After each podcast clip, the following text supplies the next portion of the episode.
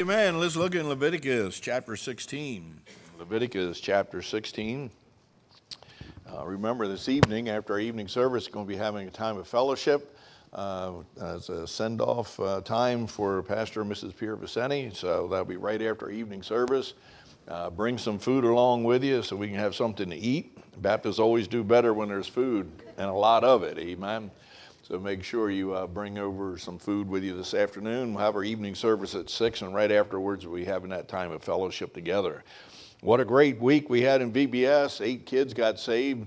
And uh, I'll tell you, God just moved in a great way. We we're so thankful for every person that uh, gave and worked and uh, just did whatever needed to be done so that we could have all these children here. It's a blessing when the parents come in. How many parents just talk about how many years they've been bringing their kids here?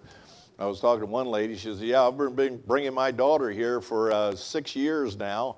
And she said, next year, my youngest one's going to start coming. And she said, we, we look forward to your VBS every year. And so I'm um, praising God for a great testimony in our community uh, that they can bring their kids over and just have a great time together. They gave great, had the competition with the pennies, and uh, they gave $1,500 to go towards our missionary. We're going to be giving it to uh, the Severes family down in Brazil. And the kids got excited about that, got on board, and they gave and competed. And I hate to admit, but the girls won uh, the contest with the pennies. I thought, did the girls win or the boys? The boys won. Hallelujah. Amen. I went delirious for a moment. Amen senior moment, you know. the boys won. Hallelujah. I was just thinking I should have bought more bricks, and maybe I should have bought less. Amen. So I didn't need to spend that much money. Anyway, Leviticus chapter 16, the scapegoat. And we just observed communion together, and um, it's represented through the Old Testament sacrifice and offering of the scapegoat. And Luke, uh, not Luke, uh, Leviticus chapter 16 and verse 8. And Aaron shall cast lots upon the two goats, one lot for the Lord, and the other lot for the scapegoat. And Aaron shall bring the goat upon which the Lord's lot fell, and offer it him for a sin offering. But the goat on which the lot fell to be the scapegoat shall he pre- be presented alive before the Lord to make an atonement for, uh, with him, and let him go for a scapegoat into the wilderness. Then jump down to verse 18. And it says, And he shall go out into the altar that is before the Lord and make an atonement for it, and shall take of the blood of the bullock and of the blood of the goat, and put it upon the horns of the altar round about. And he shall sprinkle the blood upon it with his fingers seven times, and cleanse it, and hallow it from the uncleanness of the children of Israel.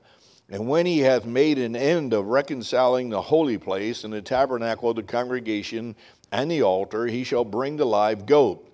And Aaron shall lay both his hands upon the head of the live goat, confess over him all the iniquities of the children of Israel, and all their transgressions and all and all their sins, putting them upon the head of the goat, and shall send him away by the hand of a fit man into the wilderness and the goat shall bear upon him all their iniquities unto a land not inhabited, and he shall take, uh, I'm sorry, he shall let, the, let go the goat into the wilderness. And Aaron shall come into the tabernacle of the congregation and shall put off the linen garments which he put on when he went into the holy place and shall leave them there. And he shall wash his flesh with water the, in the holy place and put on his garments and go forth and offer his burnt offerings and the burnt offering for the people and make an atonement for himself and for the people. Let's pray. Father, thank you so much for allowing us to be here this morning. Uh, it's been a wonderful week in VBS. We're thankful for souls that have been saved. I pray you'd give us a discerning heart, Lord, on how to follow up on them and reach into the families that we might be able to share the good news that Jesus saves. And Lord, I pray for this service right now. We're thankful for what we've been able to experience in taking of the communion table and uh, remembering what Christ has done for us. And we'd like to continue that thought, Lord, as we see uh, so clearly illustrated through the scapegoat, how Jesus took all of our sins away. And so, Lord, I pray you'd bless us this morning. If there's someone here not saved, speak to them, Lord, and I pray you bring conviction on them and they would receive Christ as their Savior. We pray this in Jesus' name. Amen. Uh, there are many types the, of Christ in the Old Testament. It's a great study to go through the Old Testament and just look at different uh, types or symbols that represent what Christ would do, who Christ would be uh, when he would come into this world. This chapter, where we read in verse 16, chapter 16, deals with the subject of the scapegoat. And the priest of Israel was required to take two goats. And with those two goats, one of the goats was to be uh, offered as a sacrifice. His blood was to be shed um, to be a means of atoning for the sins of the children of Israel. The other goat, however, uh, would be chosen uh, as a symbol of taking away or carrying the sins of man away. The priest literally would lay both of his hands on the goat that was left alive. He would confess all of the sins of the people of Israel and then that goat would be led out into the wilderness and literally driven off of a cliff so that he could not come back into the city because he could not bring it symbolized the sins being taken away. And certainly he was not going to be allowed to come back into the city to bring the sins back. And so the two scapegoats were symbolic of christ dying on the cross shedding his blood for us and in that process of shedding his blood he took all of our sins away. And uh, it's a beautiful picture that we see of how Aaron uh, has to deal with the uh, children of Israel, and as he presents to them uh, this wonderful symbol or picture, if you will, of what Christ would do. And so Christ fulfills a twofold duty in reference to this matter of the scapegoats. He fulfills a twofold duty, first of all, that of the priest who is making the sacrifice and that of the goat who is being sacrificed. And so Christ fulfills a twofold responsibility. So let's look at this quickly as we go through. In Leviticus chapter 16, just back up a few verses to verse 4, and we see the priestly preparation in order to be able to observe uh, this discipline of offering this goat. In Leviticus 16 and 4, it says, And he shall put on the holy linen coat and he shall have the linen breeches upon his flesh, and he shall be girded with the linen girdle, and with the linen uh, mitre shall he be uh, attired. These are holy garments. Therefore shall he wash his flesh in water, and so put them on. And so, when it came time for the uh, yearly sacrifice on the Day of Atonement, that the priest would have to wash himself, he'd have to be cleansed, he would have to be prepared uh, to go in before the, the Lord for, to represent the people, and he would have to put on these holy garments. So there was a priestly preparation for that time of sacrifice. And so that's the first thought we have about Christ is the purification process, the purification of Christ. In Hebrews chapter 4, in verse 15 says, For we have not a high priest which cannot be touched with the feelings of our infirmities, but was in all points tempted like as we are, yet without sin. And so, as Aaron would have to go in and wash himself, and he would have to present himself uh, to be uh, clean and put on the priestly garments, Jesus Christ, as he would come into this world, he would live a sinless life, one that would be in all points tempted, yet without sin. He was pure and he was holy. There was a purification. According to Jewish writers, they say that before the day of the atonement, that the priest, the high priest, would have to come into the temple seven days before the sacrifice. And he would have to prepare himself. He would have to leave his home and he'd have to stay in the temple because he would have to be purified and ready to be able to go into the presence of God and make this atonement for the sins of the people.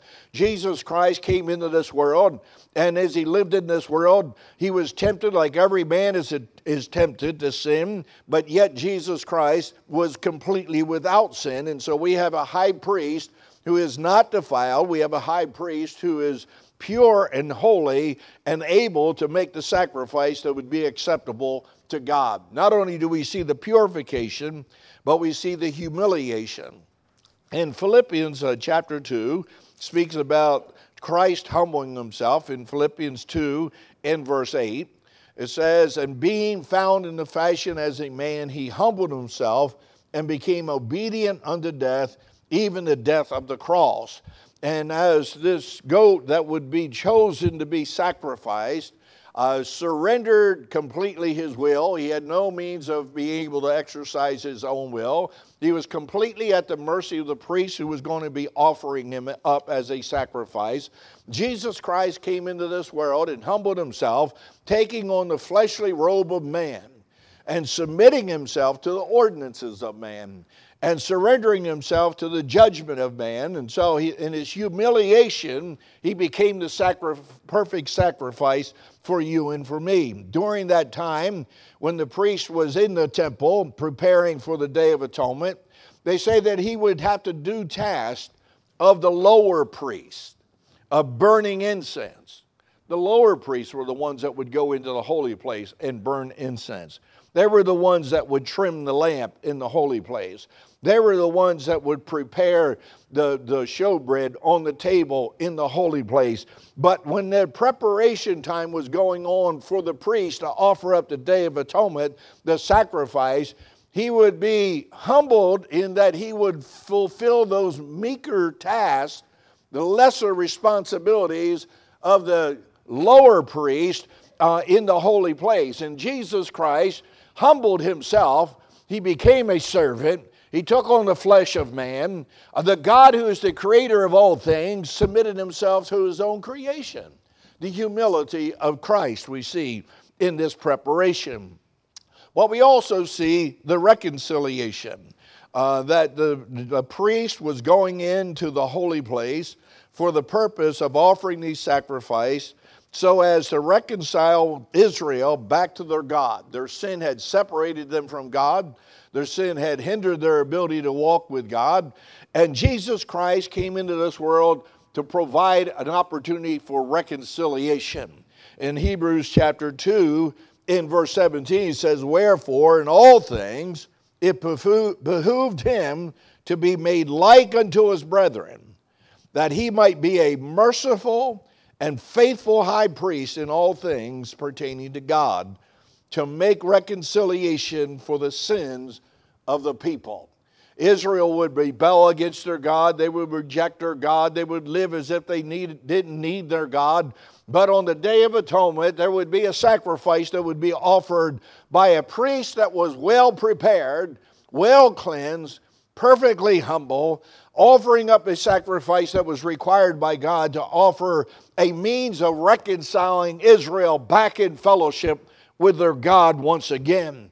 And Jesus Christ came into this world and he died on Calvary for that specific purpose of reconciling man to their God. And uh, today the world lives as if they don't need God. They live as if they don't they can do whatever they want. Who cares how they live? But the reality is one day they're going to die. It's appointed unto man but wants to die after this the judgment. And if man has not been reconciled through the sacrifice that was required of God, where the sacrifice would remove their sins so that they could walk with a holy God, when they die, they have no hope of being in fellowship and reconciliation to God because they had rejected their priestly offering of the scapegoat. And so they're lost in their sins. And so we see the preparation, priestly preparation. In Leviticus chapter 16, we see the choosing that takes place. In Luke chapter 16 and verse 7, says, And he shall take the two goats and present them before the Lord at the door of the tabernacle of the congregation. And Aaron shall cast lots upon two goats, and one for the lot, one lot for the Lord, and the other lot for the scapegoat. And so there was the choosing that had to be done and they would cast lots on the goat. And the one goat, they both had to be without spot and without wrinkle. They both had to be pure. They both had to be holy. And when they cast lots on the one would be literally slain and their blood would be shed and the other one would be prayed over and be sent away. But it was there was a choosing process that took place. And I'm talking about Jesus Christ. And Jesus Christ was chosen by his Father. Uh, people say, I don't understand why you, you, you Baptists, you think that everybody has to be saved like you have to, you, you say we need to be saved. We say that because God is the one who chooses the sacrifice.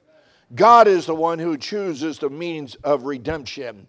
It is God is the one who has established the means through which man can be saved. Man has nothing to do with that. It's God's choosing. Just as God would allow Israel to cast lots upon the two goats, the one would be sacrificed and the one would be let go. And ultimately, that one was let go would end up dying because it would take the sins away in that death. And in Matthew chapter 3, uh, the Heavenly Father, when Jesus was being baptized, cried out and said, This is my beloved Son in whom I am well pleased. Uh, God didn't choose any other means, by the way, of redeeming man, but rather He chose the fact of sending His only begotten Son in this world. And it is important to acknowledge the fact that God loved this world that He gave His only begotten Son. Not, not, a, not opportunities for different sons, not different opportunities for different ways, but God chose one direction and one means and one sacrifice, and that's Jesus Christ. The, it, listen, the high priest did not have the option that when he cast lots and the one goat was chosen to be sacrificed, to say, I really don't want to sacrifice that one. I think I'll sacrifice this one. He did not have that option. He had to respond to the choosing of God. And we do not have the option to choose uh, to whom we're going to turn to for our salvation. 2 Peter chapter 1 and verse 17 says, For he received from God the Father the honor and glory when there, uh, uh, when there came such a voice to him from the excellent glory this is my beloved Son in whom I am well pleased. And so God was pleased to choose Jesus Christ, his only begotten Son, to be the scapegoat, to be the one to sacrifice himself on Calvary for us. So there's a choosing of the Father. There is this choosing that is without spot and without wrinkle. Uh, as the goat would be offered, as the lambs would be offered, they had to be pure, they had to be undefiled. And when we talk about the sacrifice that is made for us on Calvary, it has to come through one who is completely undefiled and pure. Jesus said, Which of you convinces me of sin? The word convinces there is a Greek word that means convicts me. In other words, who, plas- who cast a, a conviction notice upon me that I'm a sinful person? Who cast a wicked, sinful notion that I have violated some commandment of God? Who convinces me of sin? Christ could offer himself because he was without, without spot and without blemish as he would die on Calvary. In Acts chapter 10 and verse 8, it says, How God anointed Jesus of Nazareth with the Holy Ghost and with power. And he went about doing good and healing all that were oppressed of the devil, for God was with him. That's God's choosing. This morning we celebrate communion. We rejoice in the fact that we can be saved and go to heaven because it's based on what God chose to do and not what man chose to do. Be it known to you this morning, there is no opportunity for you to justify living your life apart from the Lord Jesus Christ. There is no uh, opportunity that is justified in the eyes of God that you have the right to say, I'm going to try to worship God the way I choose to worship God. You don't have that right. You don't have that privilege because it is God who chose what man was to be and what sacrifice was to be offered. And so the choosing represents for us the choose, chosen of his Father he was without spot and blemish, but it also represents for us the purging of the sacrifice. the purging of the sacrifice.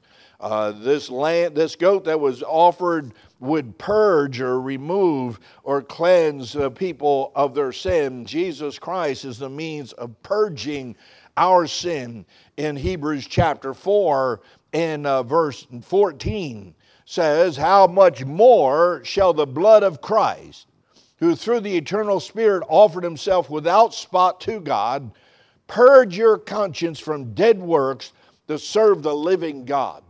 And there is a purging that takes place when Christ died on the cross, enabling us to be delivered from the bondage of all our sins to where we can be in fellowship with God, and it's based on the choosing of God. Uh, you know, it always makes me t- tickled sometimes and chuckle sometimes when you try to talk to people about salvation and the ideas that people have about why God should accept them by what, about how we ought to be in church, how we ought to worship, how we ought to conduct ourselves. It's so secularized that we have forgotten that, wait a minute, we do not have the right to choose. It's God's choosing. Jesus said, Ye have not chosen me, but I have chosen you and ordained you that you should go forth and bring forth fruit and that your fruit shall remain, that whatsoever you shall ask of the Father, it may be given you. It's God's choosing. And we cannot dictate to God what sacrifice we think is acceptable.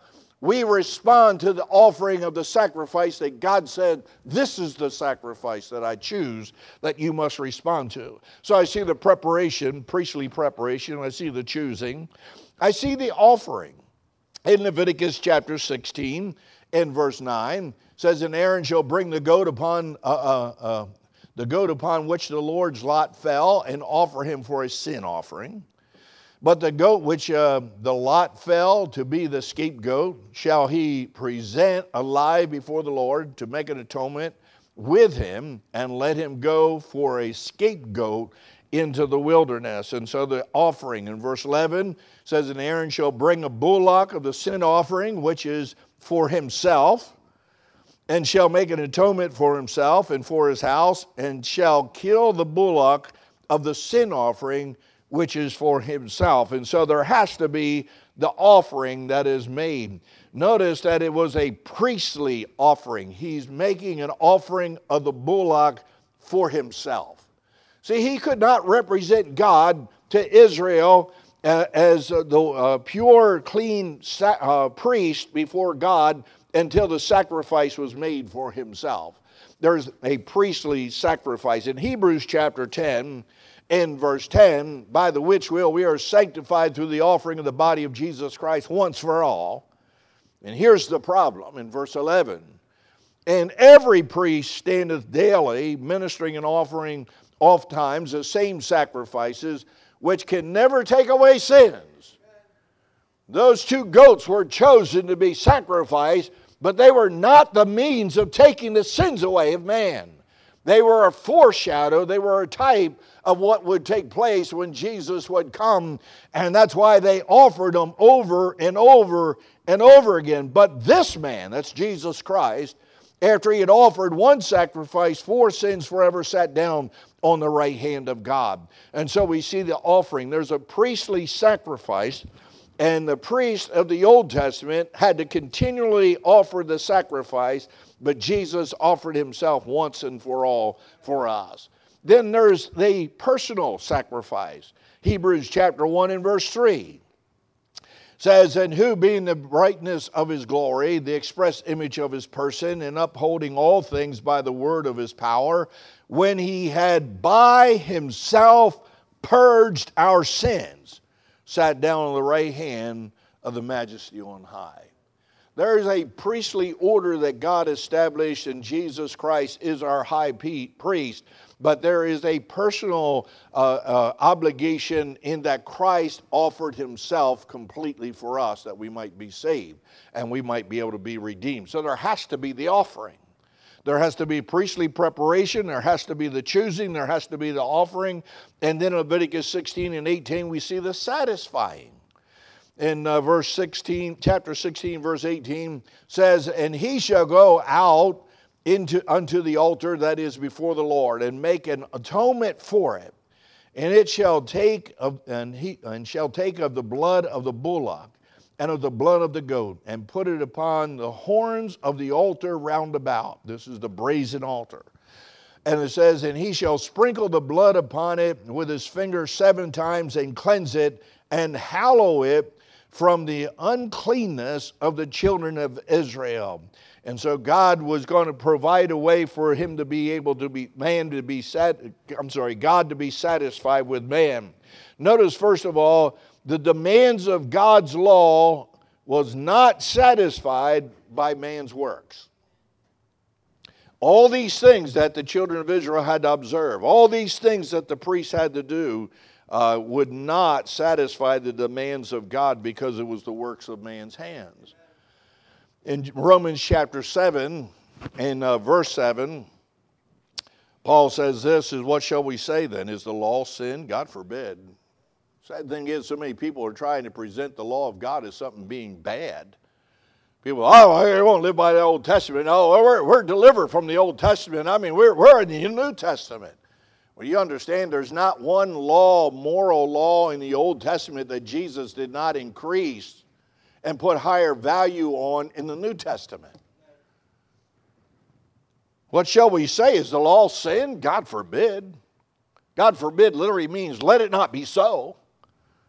God forbid, nay, I had not known sin but by the law, for I had not known lust, except the Lord said, Thou shalt not covet. But sin taketh a, taking occasion by the commandment wrought in me a manner of concupiscence for without the law, sin was dead, for I was alive without the law once. But when the commandment came, sin revived, and I died. And the commandment, which was ordained to life, I found to be unto death. For sin, taking occasion by the commandment, deceived me, and by it slew me. Wherefore the law is holy, and the commandment holy and just and good.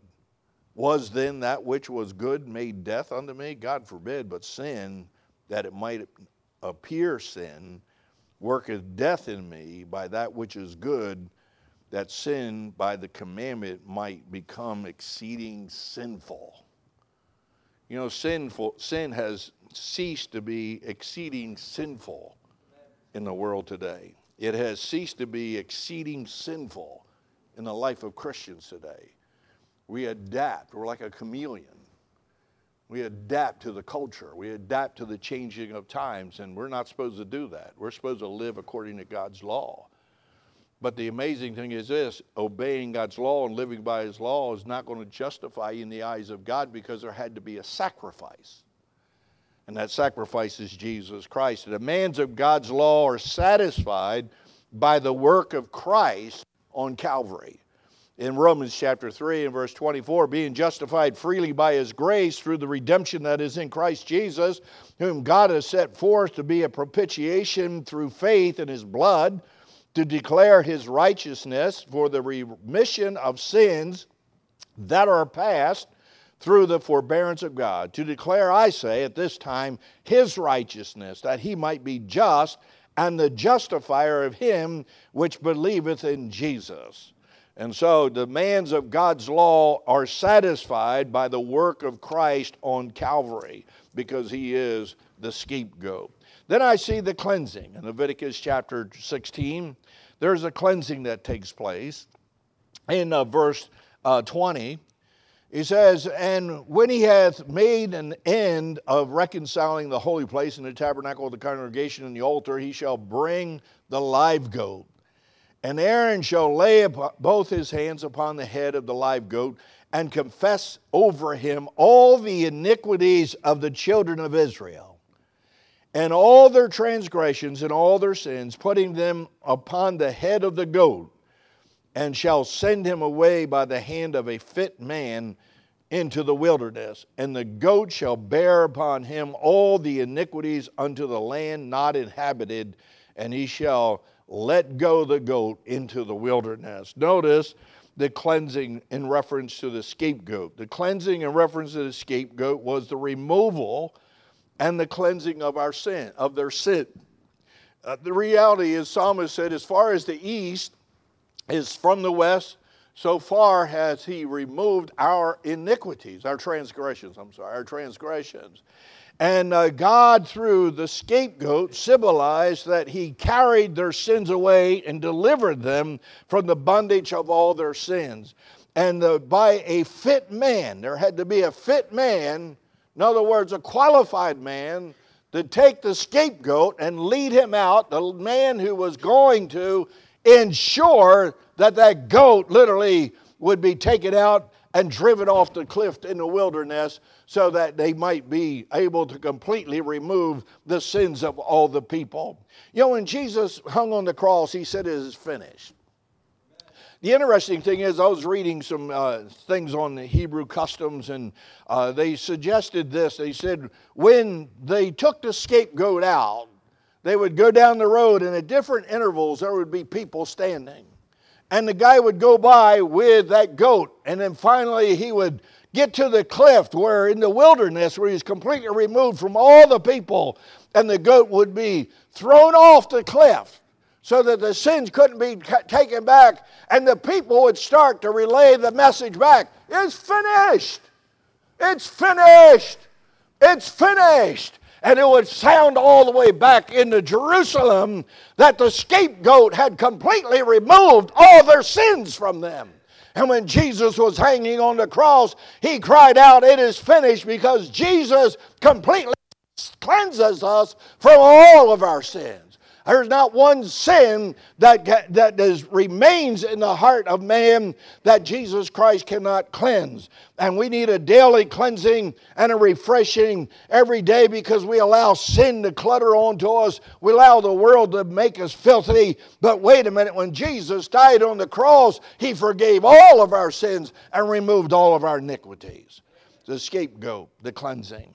Well, see the interceding here also. Don't worry, this is the last point. Leviticus chapter 16 and verse 23 says, And Aaron shall come into the tabernacle of the congregation and shall put off the linen garments which he put on when he went into the holy place, and shall leave them there, and shall wash his flesh with the water in the holy place and put on his garments and come forth and offer burnt offerings and burnt offering of the people and make an atonement for himself and for the people. And here he is, he's interceding for the people. The scapegoat has been offered, and as the scapegoat was offered, the sins were removed, and now he can come out and offer the bullock on the sacrifice on the altar to intercede for the people. He offered it for himself and for the people. Jesus Christ is ever interceding for you and me. First of all, we know that there's a perpetual reminder in this offering of the scapegoat. In Hebrews chapter 10 and verse 1, it says, For the law, having a shadow of good things to come, and not the very image of the things, can never, with those sacrifices, which they offered year by year continually make the comers there unto perfect. Verse 2 For then would they have not have to cease to be offered, because that wor- the worshippers, once purged, should have had no more conscience of sin.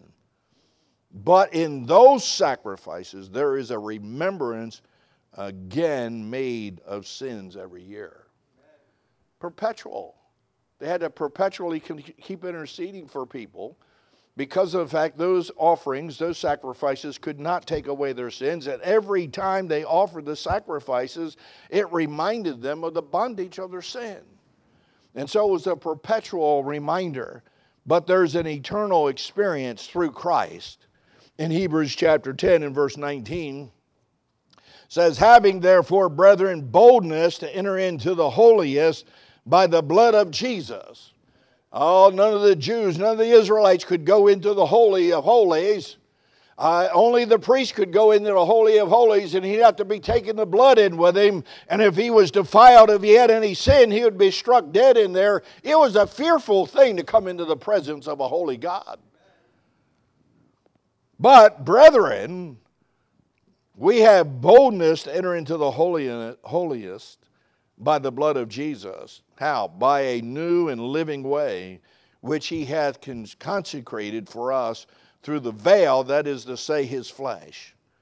And having a high priest over the house of God, let us draw near with true heart in full assurance, having our hearts sprinkled from an evil conscience and our bodies washed with pure water. Let us hold fast the profession of our faith without wavering, for he is faithful that promise.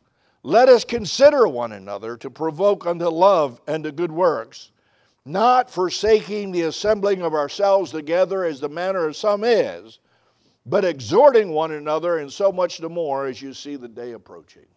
What's Paul telling? He's reminding the believers, the Hebrew believers, that wait a minute, you remember the Old Testament sacrifices, they perpetuated the reality of the knowledge and awareness of the sin that you were continually, continually in. But Jesus Christ the chosen of God came and sacrificed himself. And when he died on the cross, the redemption was complete. Uh, the access to God was open. The veil in the tw- temple was split in twain. So we can come boldly unto the throne of grace. We can come boldly into the Holy of Holies. We can hold fast our faith and unwavering because we consider the reality of all that God has done for his people. So let us not forsake the assembling of ourselves together together. I think we lose the reality of verse 25 because we won't take it in the context of what Paul's saying.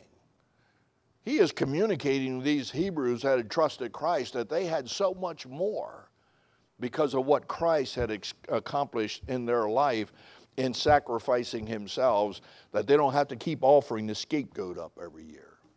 So Jesus is the scapegoat of Hebrews, I'm sorry, Leviticus chapter 16. And when we come to the communion table, we're not coming because we need Christ to save us. We're coming to the table because it's a time for God to remind us what Christ did for us on Calvary. We don't need to bring a blood sacrifice here because the blood of Jesus Christ that was shed cleanses us from all of our sins. We, we, don't, we don't have to worry about whether we're, we're secure in Christ or not because Jesus said, I give unto them eternal life, and they shall never perish. Neither shall any man pluck them out of my hand. And uh, these young people got saved this week. I don't know what God's going to do in their life.